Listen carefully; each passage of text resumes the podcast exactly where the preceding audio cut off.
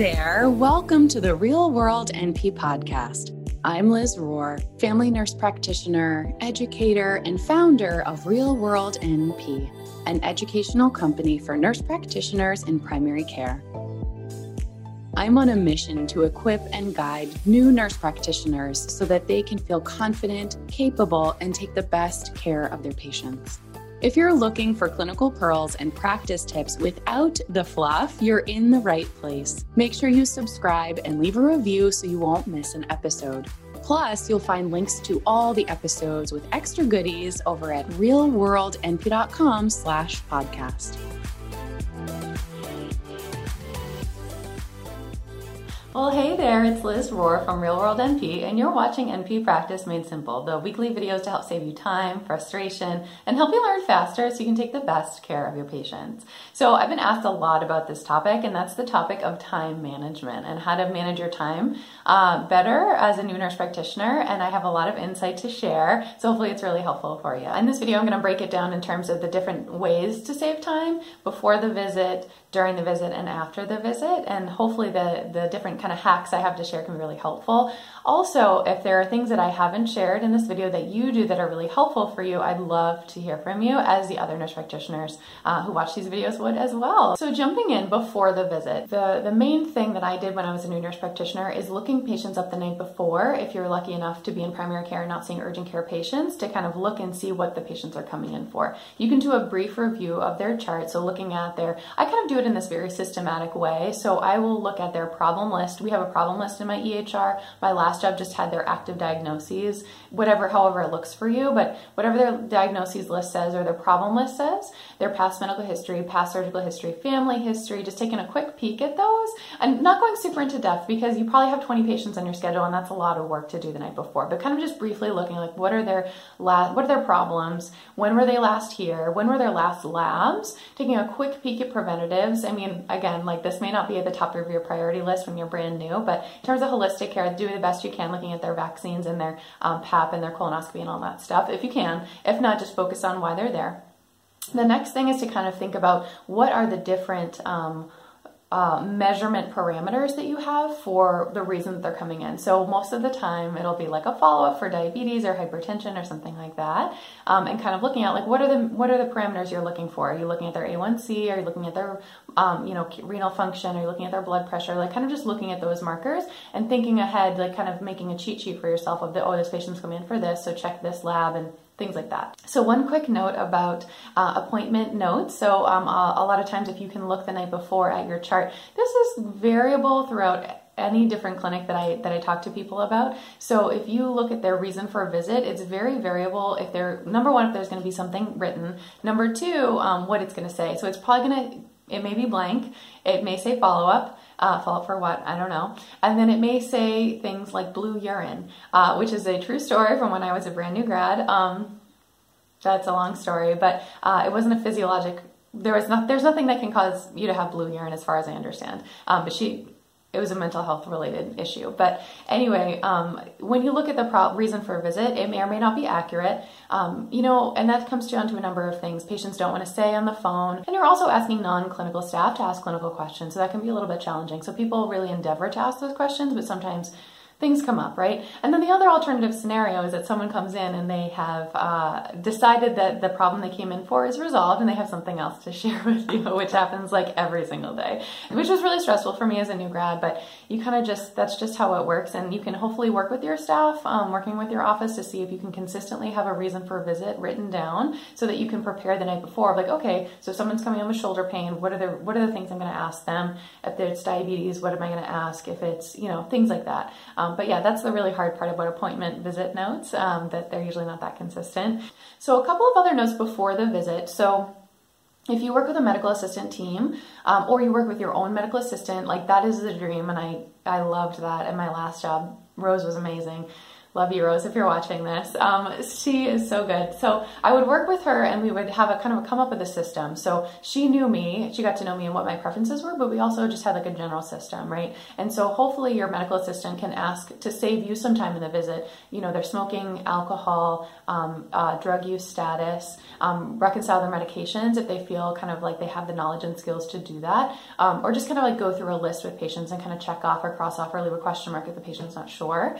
And then another thing they can do is like once they get to know you, if there's standards that you have in your in your clinic, you can have them do a urine dip uh, if you have somebody with abdominal pain or an HCG uh, urine uh, pregnancy test for somebody who's coming for contraceptives, just like right off the bat without even asking questions. Another thing to think about is like PHQ2 screening. Like, what are the things you can kind of come up with in terms of like the standards of practice of your clinic um, to have them help you with that? Because it's, it, I mean, keeping in mind that that takes a lot of time to do, but in that way, like you can be doing other things that are more like NP related um, while they're kind of doing that stuff to help you.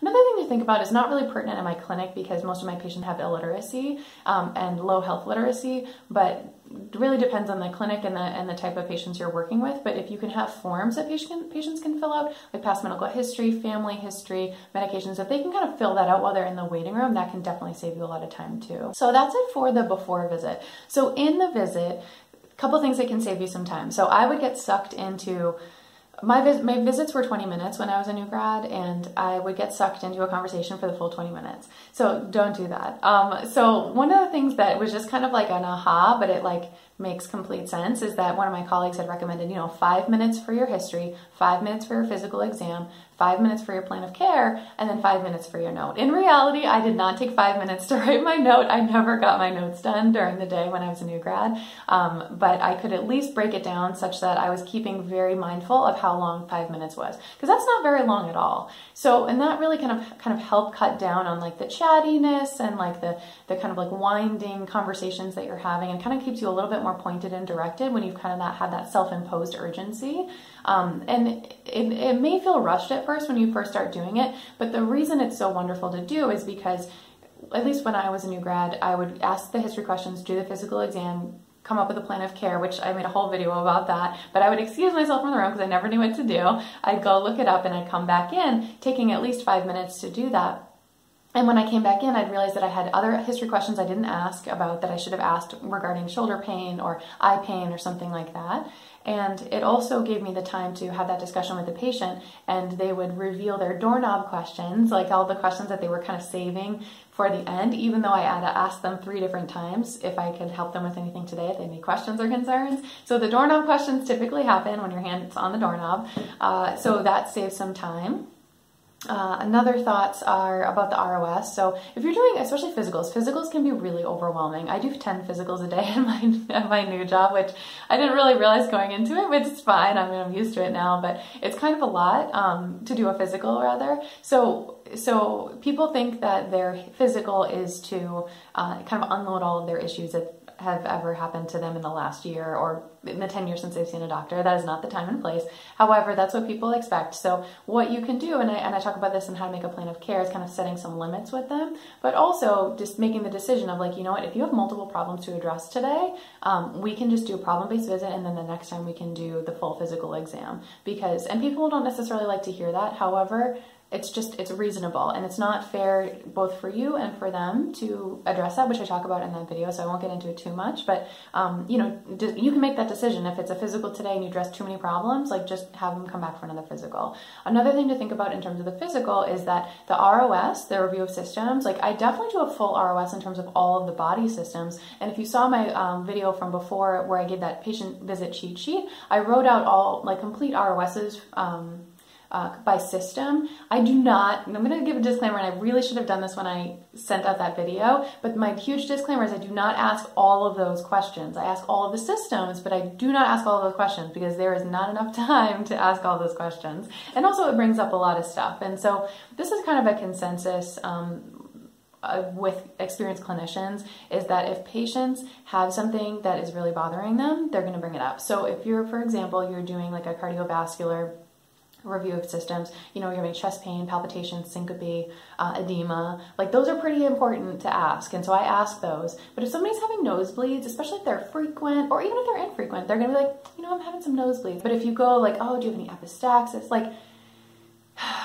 it's just you you have to you have to come up with your own philosophy but typically that's not just me that's kind of like a shared mentality of like let's ask about the most dangerous most common items on the ROS and then if people have something further they can kind of volunteer that Another thought about um, kind of like really long visits are if you have a new patient with multiple chronic comorbidities. So they have um, heart failure, CAD, um, they have diabetes, they have um, IBS, they have gout. Like the list just goes on and on. Like they have like 10 to 17 chronic problems. Like the way that I work around that is that those things all need to be documented, right? So there's a past medical history section, which depending on how your system works, you can have a problem list or a past medical history section, whatever. I would kind of put that in, and I do put it in like the problem list section. Anyway, I put it into my EHR and I make notes about like diabetes diagnosed in 2010, taking insulin, um, variably controlled, has not seen endocrine, blah blah blah. That's in my PMH. Section. So I've asked all of those questions,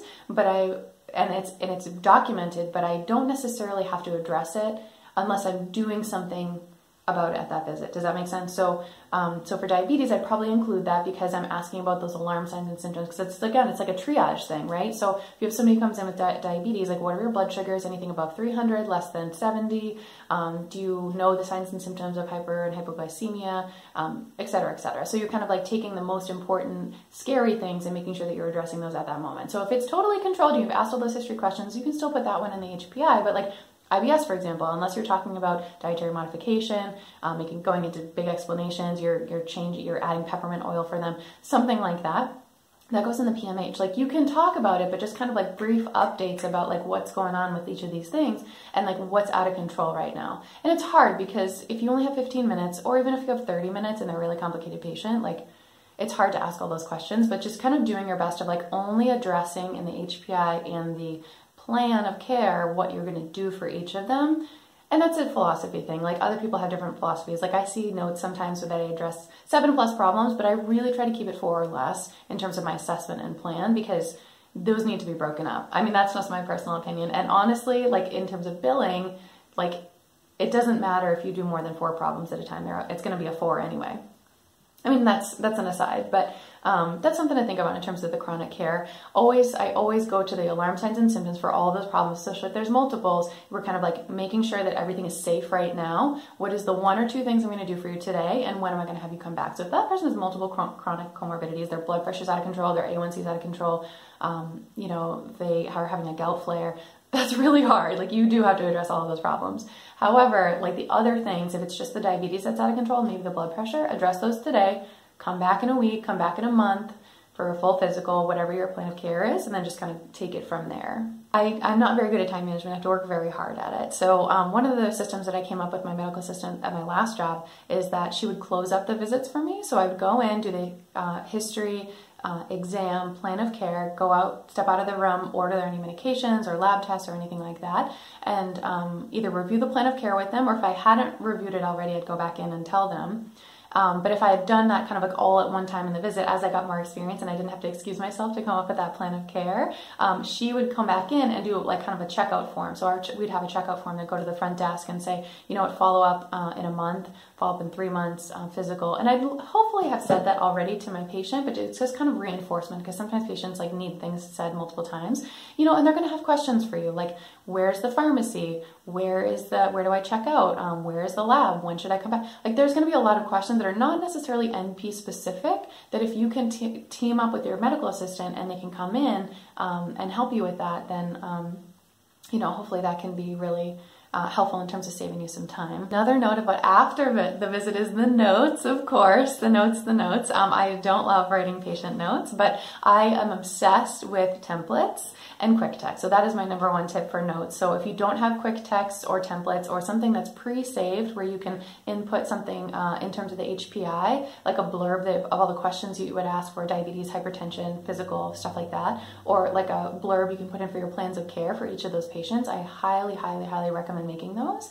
Um, and as a uh, nice bonus to this episode, I actually have a, a, cheat sheet you can you can download that has my uh, sampling of the quick text that I use and the assessment and plan uh, frameworks that I use for kind of like the main problems. You're welcome to use those and adapt them as you'd like. And then the other thing is um, just getting it done. Honestly, I would agonize. I would take forever to write my notes. I wish I written it, I had written it down. I remember I was precepting uh, a new grad at my uh, former job, and we were talking about like, oh, how long do you do you take to write your notes? I was like, I try to like two to five minutes or less, and they were like, oh. And I'm like, really, that's how long I take now because if I'm seeing 20 patients a day, like I don't have that time, you know, I have to spend that time doing all this other stuff. So, but when I was brand new, I'd probably spend at least 20 minutes on the note, you know, I did 20 minute visit, 20 minute note, like, and that's just not sustainable. And most of the time I was agonizing.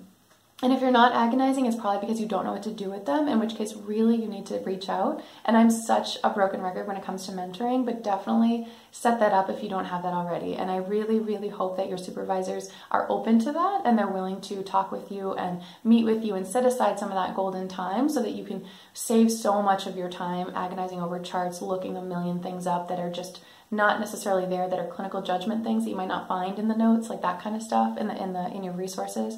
Um, but anyway, I, I uh, had a, you know, my top three survival tips for the first year. I talk a little bit about that, how to set that up, mentoring for your for yourself. One more bonus tip for notes is that people, um, whether or not you have something fancy like a Dragon software, um, where you, I think that's what it's called, where you um, voice record your notes. Um, some people I've talked to have used like just on their phone an app. Like I use Evernote. I really like that. Um, or you can use like a text document. I'm not an iPhone person, but on the iPhones, I guess they have their own note recording thing. You can do like a voice text where you're kind of like you know, doing your HPIs at least that way and kind of copying and pasting. Did you like this video? If so, hit like and subscribe and share with your NP friends so together we can reach as many new grads as possible to make their first years a little bit easier. And don't forget to sign up for uh, the Ultimate Resource Guide for the new NP over at realworldnp.com. Um, you'll get these videos sent straight to your inbox every week with notes from me, patient stories, more helpful insights, and bonus content that I just don't share anywhere else. Uh, definitely leave me a comment below this video. Um, what are some of the uh, time saving hacks that you're using in your primary care practice. Uh, I'd love to hear them, and so would the, uh, your other NP colleagues who come and watch these videos as well. Uh, and if you'd like that um, cheat sheet for my kind of like temp- quick text templates that I use, it's not comprehensive, but it's kind of a sampling of the things that I use. And if you like it, you know, definitely let me know. But you can download that below this video as well.